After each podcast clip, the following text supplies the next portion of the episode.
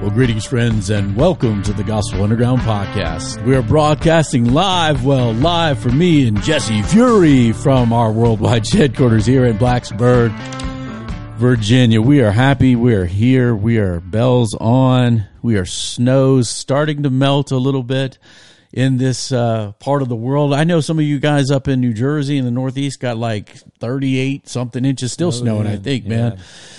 Jesse, I don't miss that. We we one year up in Jersey. It was great. Of course, right after we bought a building as a church, when we had to pay the snowplow guy, uh, you pay them by the inch above three inches too, and it's uh, it gets crazy. But uh, we had snow in drifts in front of my house from I don't know December until April. like I mean, like six foot high uh, snow drifts. It just would melt, snow some more. It I was didn't just- realize New Jersey was so uh, you- snowy. You know, our first, I think, four or five years there, or you know, three or four years there, was all slushy, never really snowy. And then uh, we bought a building, and uh, God's grace and, and Mm. providence and uh, kindness to the snowplow guy, it, it snowed a lot for a few years. Even even uh, I would do the um, the ice in the parking lot. We had a pharmacist and a dentist who rented a little bit of our building, and so we had to clear the parking lot by you know by law and for our tenants. Um, you know, every time it snowed above a certain amount. And so we pay the snowplow guy to do it, but I didn't want to pay him to salt the lot as well. So I just got me a little spreader and I would get up at like five, six in the morning and go to the building and I would do the lot myself.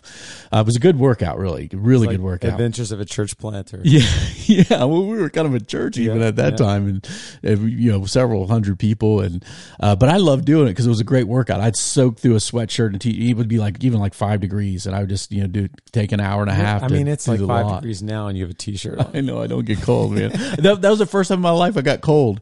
Uh, Jesse, what do you got on today? Some uh, Oh, some Timberlands. oh yeah, here. yeah. Oh, the yeah. the new Gospel Underground vest. Yes, this thing is yes. mm, Some- drip, drip, drip. some uh some select friends are going to get that drip Ooh. here soon. Uh, maybe if you write looking- us it's at info nice. at gospelunderground.org, we might show you some love too. Ooh, that's nice, man. Yeah, well, I hey, like it a lot. Thanks for like uh, thanks for being my pastor. Thanks for uh, you know our I like the way you introduced me. Yeah. I was thinking that when you you say my name like I'm I'm a Jesse Fury, like an anime character or something, right? right? yeah or, or a wrestler, yeah, Jesse Fury. not like Hey. you wrestler. Hey, when you have the name, um, you you have the name. You could have been a professional wrestler. Could have been a little, profession- little more Hey. mass in the upper Well, upper if I could just pectoral. be very, Hey, slow down a little bit, okay?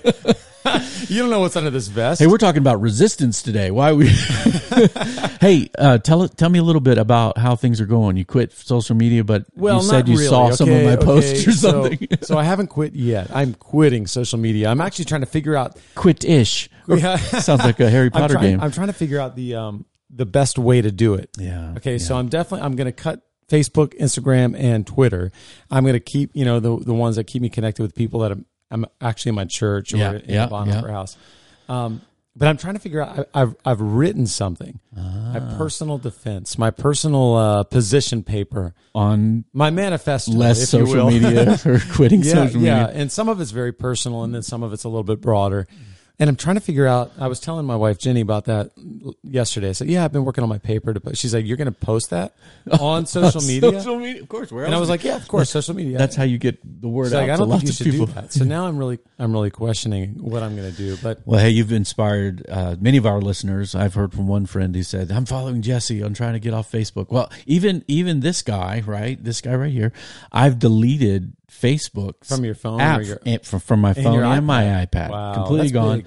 I've gone. I've I've really been going on maybe once every few days, which has been really good. And I, my objections to Facebook have a lot to do with their uh, insidiously evil tracking policies, where that's they in my that's in my manifesto. it's in your manifesto. Yeah. It's really bad. Yeah.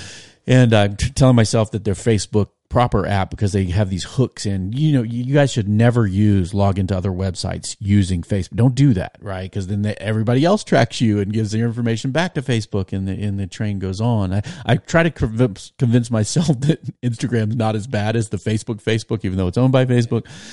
But it's gone, man, and, and I've really, really been on it a whole lot less, and Yeah. it's been really good. I, I still think I want to share things with people through social media. Um, but I've I've tried to keep these kind of rules in mind. Encourage, don't fight with people. When you see something, be a blessing to others. Um, be a friend, not a foe. Those kind of ideas. Um, but hey, I, I will read your paper. Yeah, you can, you know what we you can do? print it on a piece of paper, and bring it to my house. my backpack and just you hand it out to people. There Here's why go. I'm not on social media, There you friend. go. We you should go. you should let me do a do a gospel underground where I can make my case. Hey, the manifesto. The Yeah, manifesto. Yeah, absolutely. We'll do that. We'll do that for sure. Well, Jesse, um, last time we talked about resisting misinformation, and, and we were talking beforehand. I really think it was one of the more important episodes of the Gospel Underground. If you didn't listen to episode, it's Gospel Underground 101 in the borderlands between the church and culture. How do we resist being lied to by people and forces that really want to lie and deceive people, or at least uh, manipulate and use people, particularly as followers of Jesus? And so we are coming around the mountain, so to speak, Jesse, in this series we've been doing for many months on this idea. Everyone wants to talk about resistances, right? Mainly in a political conversation in America. But this idea of being a, uh, a small community that has allegiances elsewhere, sojourning in Babylon, thinking resi- we want to be relevant, faithful, Christians in the midst of any cultural place that we're found. Why do we do that? We want to influence others for the kingdom of God and be a refuge. We're on that refuge uh, trip on our last few episodes here that we know we have to resist certain things in different cultural moments. Our moment, lust for power, lust for pleasure, people that want to disregard human beings and their rights and the way we, the erosion of our humanity that's happening in our public discourse. We have to resist that. Misinformation last time. But our last few episodes in this series will be about refuge. And today we're talking about being a people and creating a place, right? People and place of refuge. This obviously has an Old Testament tradition where the sojourner and the stranger among you, how would were the covenant people of God in the Old Testament to treat others? Um, and I do believe in a modern, contemporary Western setting where we live in America, uh, there are opportunities for our lives, if we're a certain kind of people, our families, if we're a certain kind of family, our churches can be refuge in the wilderness of the world, so to speak. Uh, as sojourners traveling through might meet Jesus and find uh, love and respect. That, and to me, you know, I know I've lost, I lost some Twitter followers, even some friends who didn't like me hashtagging never Trump and things like that. But for me, the thing that was most offensive about that, this political moment, um, obviously January 6th uh, has its terribleness. Uh, loss of life, uh, treatment of others, the the misleading, uh, mis uh, misdirection and deceptions that were people were guiding people. But to me, the utter lack of respect and kindness towards others that came from the very top is I think what ground into me over time the most. I mean, I've told you I didn't I didn't vote a certain way either time um, because of you know not just character matter. Of course, character matters. You know, you have you know bad guys leading; they might do bad things, but um, just the the way that uh, Christians jumped on board with someone treating others that way when we're supposed to be a people where uh, of hospitality and welcome and kindness and gentleness and respectfulness. Man i just couldn't get with that. And so this idea of refuge right? We, we used to say this um, at our church in New Jersey, it was in our membership class, is that that mission takes place. We follow Jesus' mission in different spheres that are overlapping. You can get Kuyperian on the spheres on that stuff, but home, church, city, right? Uh, there is a reality in the Bible of home. Now, obviously, you can get too caught up with family. We'll say this right at the beginning and at the end is like, look, we're not only about moms, dads, kids, grandparents, that kind of thing, but the Bible is about those things while including sojourners and friends and uh, lifelong callings to singleness, celibacy, and service of God in as part of the church family, right? As a people of refuge. Today, we're going to look at uh, what we have called. We even did a series. I have a, a family worship guide called this too, Jesse. We called the home team Like I think it makes me really happy when I see some of my friends. Uh, you know, I think of the Shellac family. If you're listening, Ben and Jess, when they when I see the Shellac home team, uh, because we call our family the Monahan home team. That's kind of a cultural thing at, at our church that we had in New Jersey. We still do. Our kids know that. We had songs about it as little kids. We're talking about that today. Family is hard.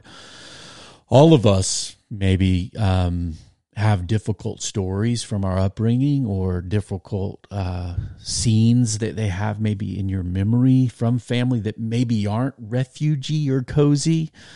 Um, but it doesn't mean, right, that we cannot be about creating homes and families that could be a refuge for ourselves and, and our friends and those around us. Yeah, I like that a lot. Read the, the, the idea that um, obviously uh, every home is not a refuge. Every family is not safe. Every um, every even house is not is not a safe place. In fact, uh, some of the the worst wickednesses happen in, in Behind homes, closed- behind closed doors. Yeah.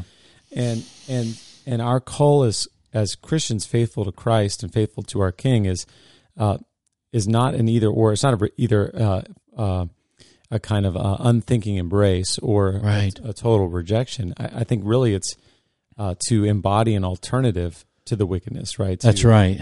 That's right. And To cer- pro- provide hospitality and home. Yeah. and certainly um, God creates uh, homes or the, the envision, and by that we don't mean like a certain type of domicile or dwelling that you know you might be listening to this. Uh, some of my friends maybe in Man- Manhattan or Harlem or something. You've got like a you feel like you live in a, in a in a four by four you know box and you're paying four thousand a month for it or something. Um, some of you may have you know you know a yard or something or apartments. I'm not talking about that when I talk about home. We're talking about this place of belonging, of formation.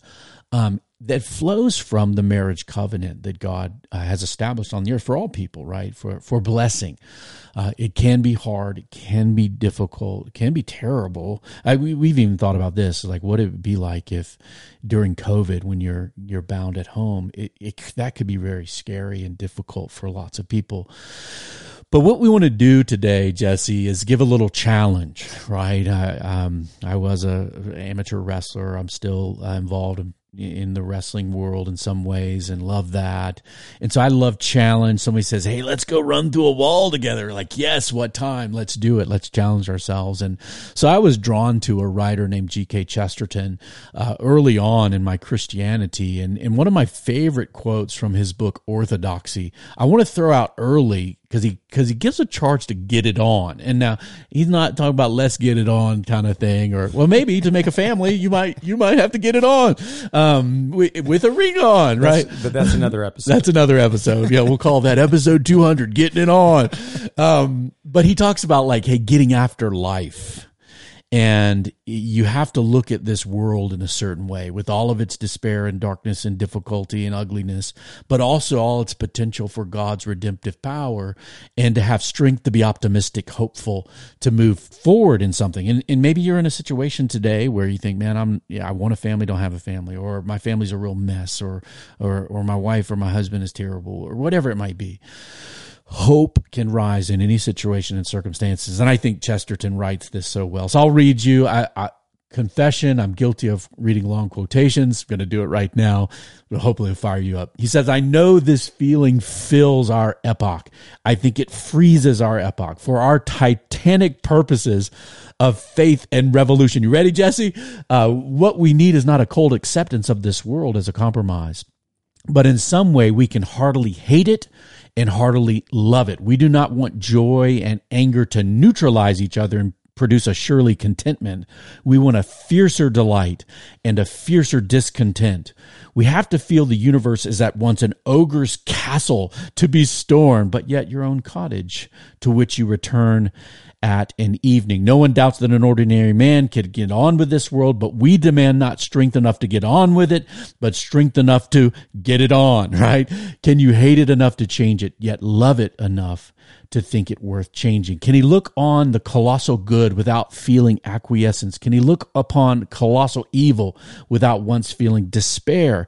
can he, in short, be at not only a pessimist and an optimist, but a fanatical pessimist and a fanatical optimist?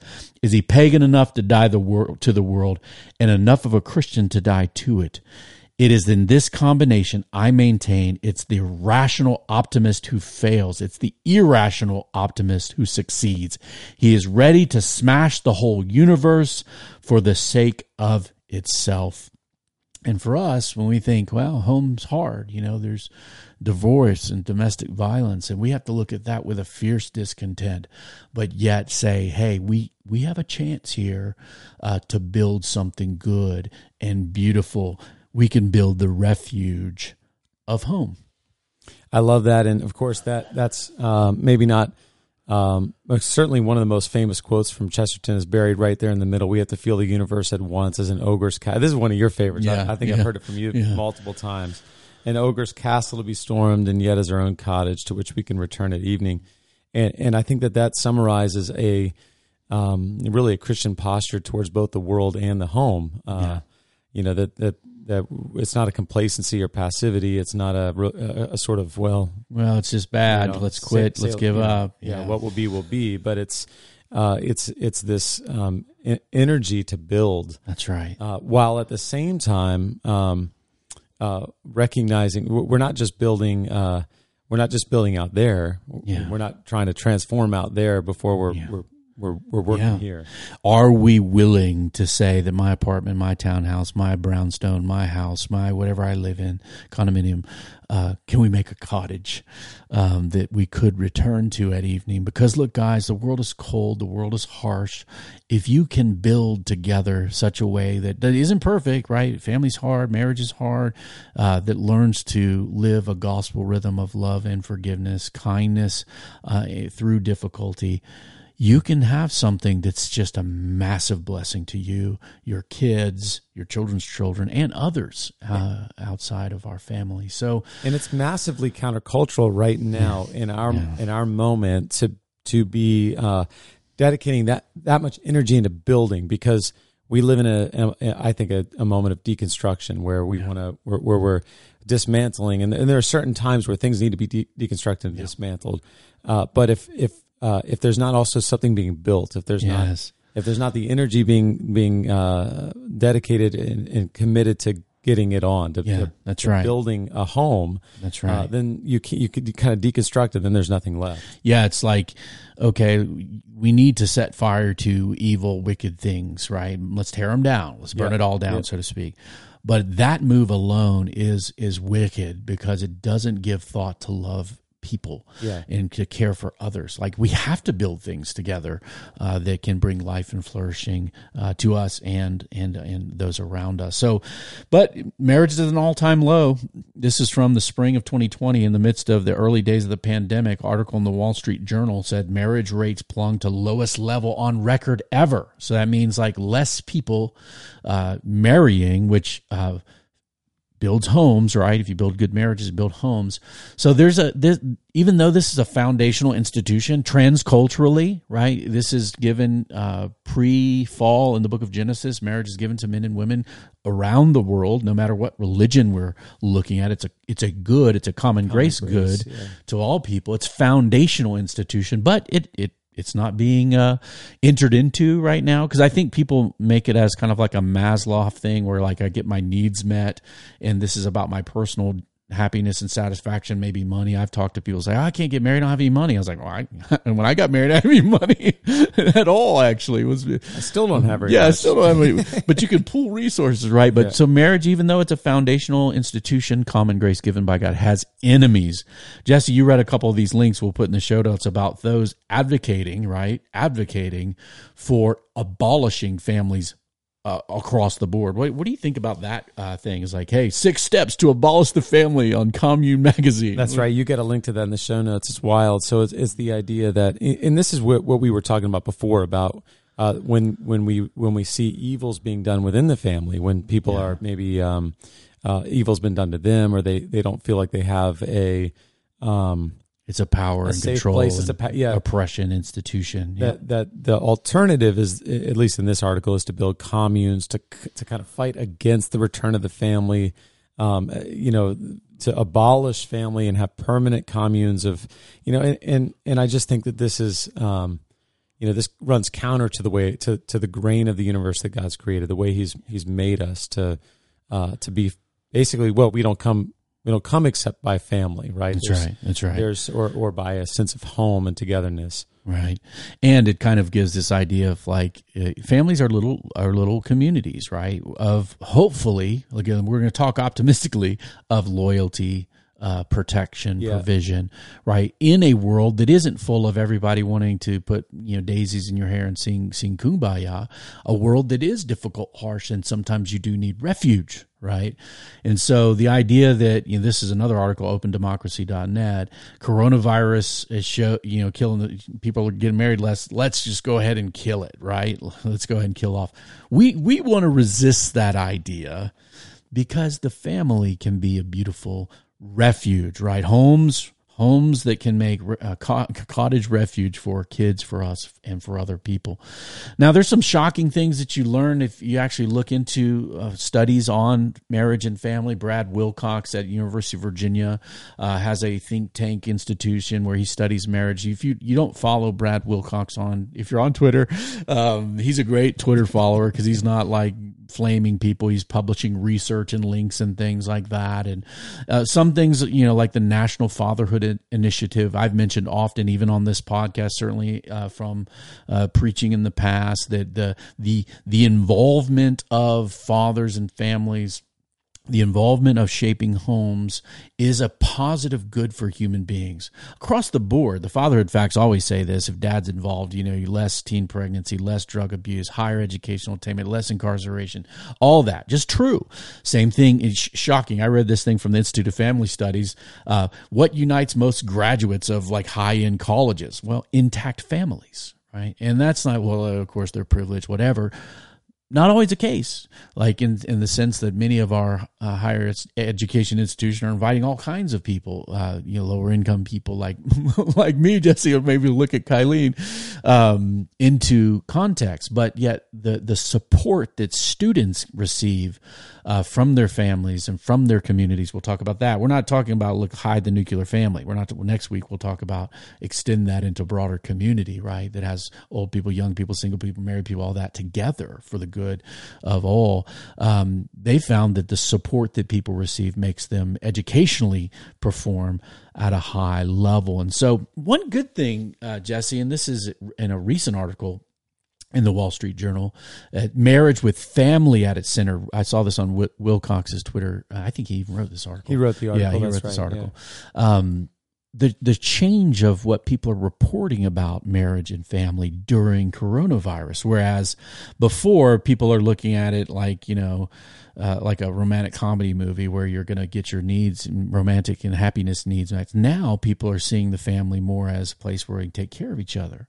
Um, it's your little pod during during COVID, right? Where you your crew, so to speak, and it, and if that place can be supportive, you know, I know for our kids, you know, supporting our kids through like, hey, Zoom school. What does a snow day mean on Zoom school? Well, it changes stuff. I don't know why, but it does. And you know, my my my daughter Kylene, who likes things a certain way, uh, we've been able to support her in her frustrations up close with Zoom school and encourage kids to do their homework, encourage kids not to float off. Because think about it, man. If you're if you don't have much home support right now and you're a student, that that's one of the concerns in the public the public Right. schools, right? Is like kids just disappearing.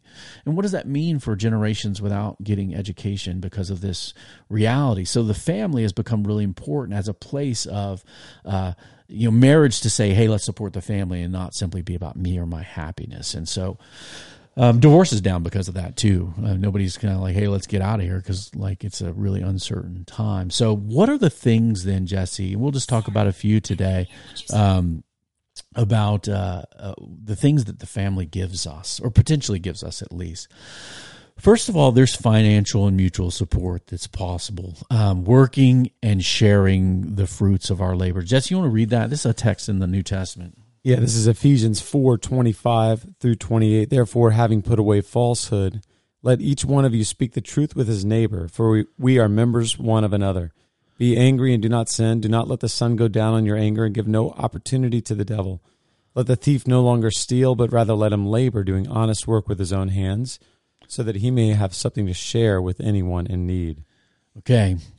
This passage, right? Hey, let's do honest labor, right? Make a living so that we might have something to share. Now, this path is not just about, hey, providing for your own, which we should. We'll get that get to that in a second. But to be able to help others in need. You see, if if things are being uh, accomplished as a family unit, the family can help other people who might have needs. And this is something that over the years uh, we've received from people. Like a lot of people have been helping our family because Casey's been recovering yeah. uh, from from surgery. People helping us just move forward because it's it's hard to, to juggle everything when someone in the family is down, but also being able to extend help to other people specifically, personally, uh, in your own community. Um, certainly, our church does that. Uh, churches I've been involved in the past do this. Um, household care. People say, well, you shouldn't just care about your family. Well, we're kind of kind of called to by by God. And and this is an interesting text in the in the New Testament, Jesse. It's in 1 Timothy 5. In the context of this is actually caring for widows. You want to just explain to us briefly, put you on the spot here, Pastor. Pastor Fury, uh, in the New Testament era, what was widow care? What was that about? Why were, were they helping? Was this just like, hey, you should help old ladies? What did that mean? Yeah, so, you know, in the biblical times, really, it's not just New Testament, but if you, you go back all the way to the law, uh, it's not like today where you can be a widow and you're living off a pension or or your uh, or life insurance or you can just get a job at you know yeah. wherever yeah. is hiring. Um, right. You know, at this point, you you've you've if you're a widow, you've maybe spent your life committed to one person, committed to a family in the home, and then now your source of income, your source of care, your source of food, your source of provision uh, is gone. And, and the marketplace going out to work in the fields, or you know, yeah, that's right. And so you you have examples like uh, like Ruth, where uh, you know her husband dies and uh, and now she's going to have to go out into the field and she's gleaning. There's not like a, you know, um, a, a, job market for the young widow. It's like, well, she's going to go behind the hired hands. Right. Uh, now, of, co- of course, the law provides for that. says, hey, if you miss stuff, leave it. Yeah. to take care of people. To take care of the widows, to take care yeah. of the foreigners and the sojourners. Um, and so, so yeah, widows in the first century uh, are are not um, not that it's e- ever easy to be a widow. Right. Uh, but there's not a there's not a kind of financial job market out there for yeah. them. And in, in in any society that's compassionate or caring to take care of people who maybe are or, or elderly or lost their ability to have income, uh, taking care of one another. This is something that even our own political right discussions people get into right because everyone who says hey we should help people, yeah. um, I believe they're sincere. It's just like how do you do that? And so the New Testament was trying to uh, hey, how do we help widows? How do we uh, uh, assume that some people might take advantage of the system? That's right. And then how do we help people that really need help? And so that's the context of this. And it assumes something and then commands something that's necessary, right, in order to help others. Uh, this is in 1 Timothy 5. Honor widows who are truly widows. But if a widow has children or grandchildren, let them first learn to show godliness to their own household and to make some return to their parents, uh, for this is pleasing in the sight of God. She who is truly a widow, left all alone, who has set her hope on God and continues in supplication and prayers night and day. But she who is self indulgent is dead even while she lives. Command these things as well, so that they may be without reproach. So the context here is like, look, I joke with my kids, t- you know, all the time because like if my kids fill up the fill up a car with gas that they need for like it costs seventeen bucks, I give them like twenty five bucks. It's like a dad tax, but in the reverse. I give my daughters money. I love to do that. Um, not a lot because you know you can't give them but so much, but I love to say, hey, here's twenty five bucks. You know, transfer it to their little bank account for mm-hmm. their thing, and then I I joke with them. I like someday I'll have no teeth. I'll be shuffling around your basement then you could take care of me. Yep. I'm not even kidding, right? I'm not even kidding. They're not kidding. Uh, Tommy is like, "You live in my basement, Dad. We'll watch soccer games together." I'm like, "Yeah, man, I'm with you, dog." Um, this this was assumed, right? If you had children yeah. or grandchildren, take care of each other, yeah. right? Um, and if look, somebody who's truly left alone, take the church, then the community, That's right. take care of them. This though uh, depends on something. First Timothy five eight. But if anyone does not provide for his relatives, especially members of his own household. He has denied the faith and is worse than an unbeliever. And so there's nothing wrong. In fact, it's very right for us to feel a duty to provide for our own household and, and to be a community where people take that responsibility very seriously. You know why? Because when you have that, you have a refuge. And when you have that refuge, it can be extended outward to others. We'll talk about that in our next uh, episode, uh, Jesse. So, financial and mutual supporting of one another is part of a family that can be a refuge to us and to others. And then, secondly, encouragement and hope. You know what? You put five, six people in a home together. Uh, some people are going to be down. Some people are going to be up. Some people are going to have hard days. Some people have good days.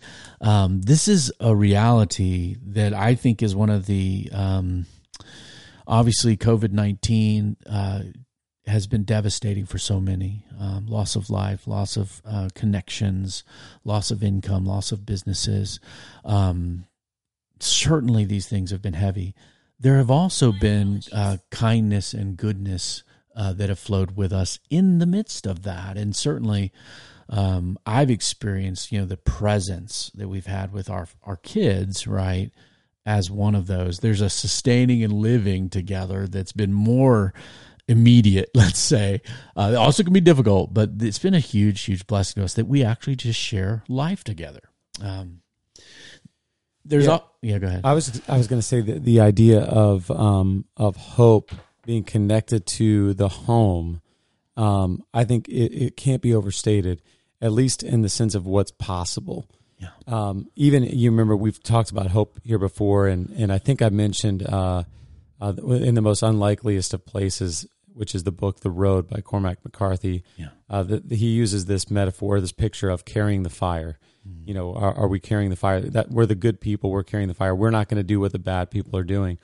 But in in essence, what keeps them going, even a kind of post post apocalyptic bleakness of uh, the setting of that of that story, is the, the the father and the son. They have each other, yeah. and so wherever they are, even if it's the most despairing of Crazy. place, Right, yeah. uh, there's still there's still a sense of belonging, and so they can continue to carry the fire forward. They can continue to have hope, and in fact, in the end, uh, well, not to give it away, but Yeah. um, the hopelessness is to be alone, to be uh, to not have a home, to not to not belong, and the and the hope is carried on uh, when there's a, a new sense of belonging. That's right. That's right. To quote the country music prophets, Alabama, somebody has to keep the home fires burning. I learned that from our wife. I don't listen to country music, but my wife and oldest do. We also share wisdom, right? Um, we counsel each other. We ask. We run stuff by each other. Yeah. Um, one of the things I've really enjoyed is seeing my mainly my two oldest counsel their friends, and they'll come to me, Dad, what would you say in this circumstance? I'll give some ideas, and then I'll go talk to their friends, and so, sh- and then and then of course I ask my kids now for advice because they're grown, they're more grown, and I'm like, Hey, what do you think about this? And how? And my oldest encouraged me the other night when I had a moment of like discouragement, whether or not hey, my life matters, am I doing anything? And she's like just saying really encouraging things right uh, that sharing of hope what is what is true generations modeling right um There's a there's a um, I'm not recommending this song. Don't listen to it around kids. uh, but Pusha T has a song called um, "Coming Home" that he does with Lauryn Hill, who who hasn't made music in forever, but she came out for this song and her her uh, her core her refrain. Uh, she says, um, "When love is," and it's all about home. yeah When love is gone, you hold on to anything. wow Some do wrong just to feel anything, but when the void is filled, you stand up to anything. When love is real, you can do anything. wow Now, I won't sing it because Lauryn Hill, you can't, you know, you don't want me singing that. You want Lauryn Hill singing that. But the idea there, the wisdom Amen. too of like, um, when you can come home and that void is filled, yeah you have courage, you have wisdom, you know what's good and what's bad. You, you're not just latching on to and holding Yeah. on to anything. So I, I wanted to balance out the Alabama yeah please do with some Lauryn Hill. please do uh, keep our feet under us jesse but yeah this idea of sharing life sharing wisdom sharing hope uh, sharing victories and successes you know there's a there's a goofy phrase that goes around the high school where kids make fun of other kids and call them a tryhard like it's a you know you're just a tryhard like it's a pejorative like put down. And so early on, when I heard my kids, you know, mention that, I was like, hey, yeah, just anybody says that to you ever, ever, just look at them said, yep, I'm trying hard. Life matters. Your life matters. Let's get trying hard, right? Because there's no shame in it. And so one of the things we, we, we, we debated about putting this in our house or not, but in our kitchen, we have this little you know, I don't know what it is, a little picture that just has some letters on it. It says, just be awesome. And, uh, and by that we don't mean like hey it's unacceptable for you to get a b or something. That's that kind of goofy stuff. We don't do the, our kids actually do that to themselves. So we have to make sure they're not being ridiculously hard on themselves.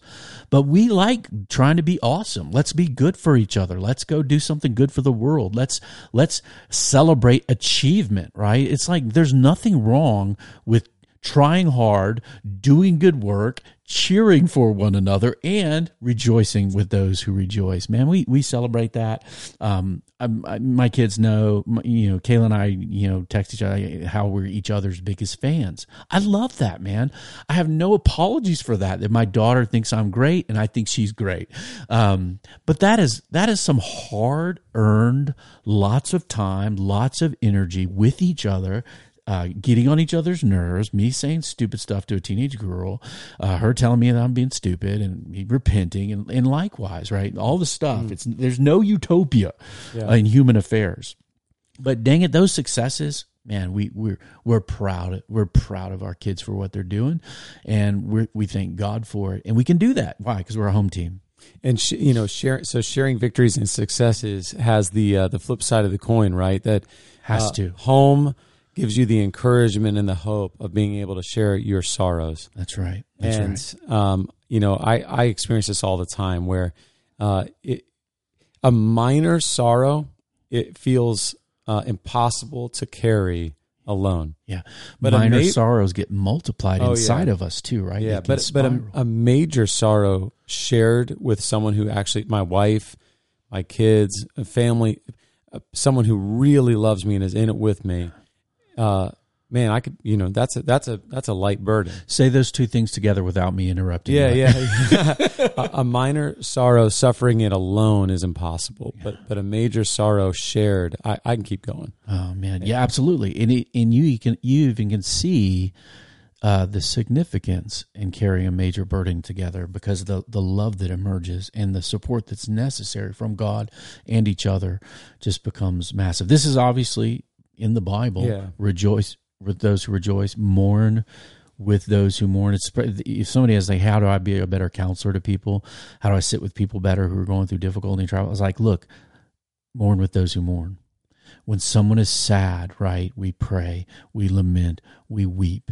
Uh, when someone's happy, let them sing psalms of praise, right? Like let when when it's up, let's chest bump, run around the house and celebrate, yeah. you know, whatever it might be as a yeah. family.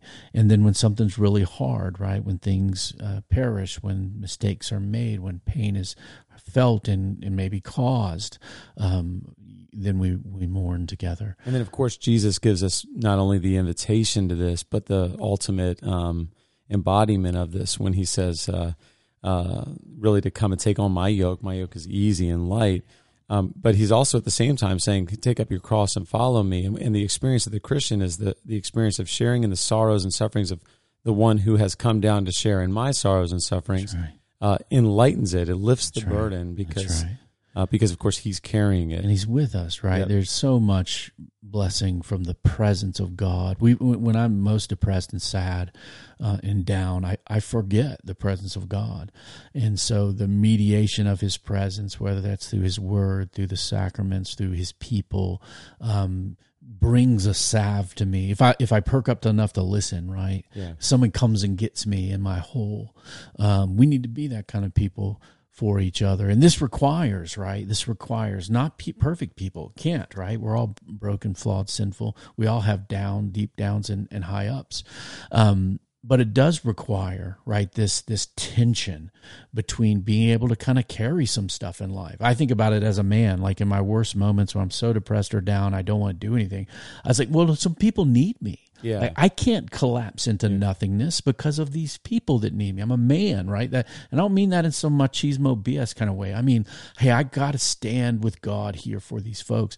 But at the same time, if there's no brothers, there's no family, there's no wife, there's no people who where I can come undone, then there's a problem. I think this is balanced, Jesse, in the Bible quite beautifully, uh, even in the language of the Bible in Galatians chapter six, where talks about the difficulties of life and how we need each other but at the same time you got to be able to carry something.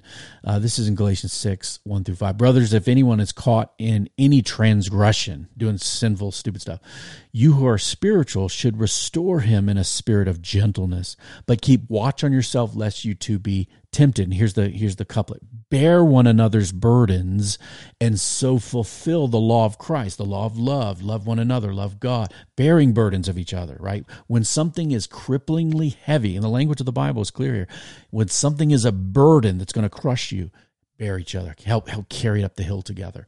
Um, but then it says but each one to test his own work and then his reason to boast himself alone and not in his neighbor. For each will have to bear his own load so you got your backpack, your little load, you, you should be able to carry that. And but yet when something hits someone or, or us that's just crushing, uh, you need to have others bearing that with with us. So refuge of the home, mutual financial support, encouragement of hope, and then bearing burdens and the frustrations of life, not alone, but together up close. Can I can I mention something here that's related to these things that I think is um, is worth exploring. Maybe we'll explore it next time. Yeah. Um, and, and that is that uh, the the place of of a mom or a wife in the home, a woman in the home, is a place of prominence. And so I, I wonder, even thinking through this idea of of uh, focusing on the home in our churches has a real place uh, that's ripe to focus because we're not talking about particularized contextual gender gender roles. Right, right, right. We're talking about a family where where when when we think about financial and mutual support, encouragement and hope, and bearing burdens and frustrations, um, these aren't uh, only masculine things. They're together things. Exactly. Absolutely. Yeah. So I, anyway, I'm just I'm curious to step into that a little bit next time. Absolutely. And, uh, you know, obviously we're in a, a culture that wants to say there are no differentiations between males and females and in, some ways that are so injurious and hurtful uh, if we continue in this direction. Uh, but also, there's the beauty of the Bible of the, the the men and women togetherness thing, building things together, and this has nothing to do with who does what household That's right. task. Yeah. This has to do with building together as a unit, right? There's a team, there's a home team that we're on the same team, um, and God says a lot about that in the scriptures. Um, but He never devalues one or the other, or puts these things where men should feel bad for being men, or women should be thinking of themselves in only a certain way. That the diversity of those callings uh, don't exempt us from this together building That's of, right. of families. Yeah, and and and yeah, hundred percent. And I, I just I was I'm listening to you and and even myself and just thinking about Jenny and our family and just how uh, these things are are are just they're pulled out without Yeah. that. You know, That's right. Oh yeah, just it's a thread that ru- is ruinous. Yep. So and, and even look here, all all our ladies listening in. Here's the thing: there's a lot of pressure on you. There's pressures on you from all kinds of sides. You may feel religious pressures that you have to conform to some some image that you've received through church culture. Uh, there's pressure on you from from the world that says that if you choose to say use your intellect, gifts, talent, quan, high level game in the life of your children, right, staying maybe at home with them, that you're somehow abandoning your gender or doing something evil against uh, what feminism should accomplish. We know this, we see this, um, so you kill it in business, but don't think anything. Uh, if you feel a draw to love your babies, that you should feel bad about this, right? But we build that together. Jesse and I probably have a similar view on this, in the sense that we, you know, I have high, I have high achieving female young people that have come up my house. Hey, do whatever you want, be president, um, but also despise not uh, if you Yeah. if you want to be a mom. Yeah. These things uh, are unique to your calling. Uh, we just want to support you. Go kill it, make bank. So it, contribute to the family. Be the Proverbs thirty one woman, who's actually a businesswoman. Um, but if you feel called to school your children and to invest in your household, uh, indispensable. It is the Beautiful. thread without which there there is no uh, family. Speaking of a thread, if I could if I could take us here. Uh, in the scriptures, the story of the scriptures, I was thinking in, in leading up- to this uh, recording, read about the thread of home that that uh, really the, the the the biblical storyline of the work of redemption sometimes is, is communicated in a kind of uh, Milton esque way of paradise, Paradise lost, Lost, yeah. paradise regained. Classic poem. Yeah, Yeah, that's right. And you could go creation, fall, redemption, restoration. Ho- However you think of that that biblical kind of storyline of redemption. Um, one way that I think is is faithful to the text and maybe even primary is the idea of home lost and then home regained. yeah. Uh, that that if you if you think about just getting to paradise, uh, that's not really what we want. We Mm-hmm. don't just want the the paradise place. We want a paradise place where we belong That's right. where, that's right. where we're welcomed in, where we're right. loved. And you, you think about the, par, the the parable of the prodigal son and the, the centrality not just of the story in the Christian history and Christian imagination, but any great story in, in a sense from uh, Odysseus Yeah. you know, to, to modern, you know, Ulysses.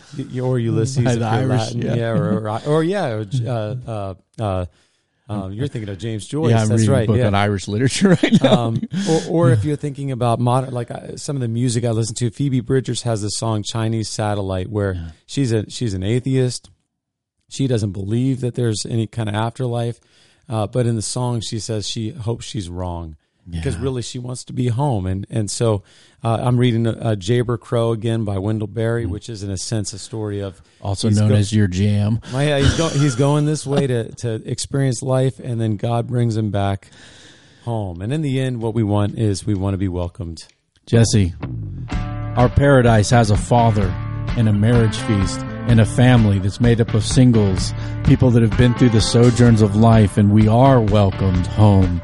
It's not just paradise lost, it's place and belonging lost. And God is indeed bringing his kids home. Jesse, it's a pleasure to always to be with you here on the Gospel Underground. It's a partnership that we do together. Review us on iTunes. Five stars are acceptable. Hey, if you're going to text us about how you like the episode, get on iTunes at the same moment. Just a reminder for you. Drop us five stars in a few sentences and paragraphs. Send your comments, feedback, questions you might have. Us take up here on the Underground, send that to info at gospelunderground.org. If you want one of those vests, drop us an email at info at gospelunderground.org. We're a dialogue take place in the borderlands between the church and culture. Hope to see you out there. Peace.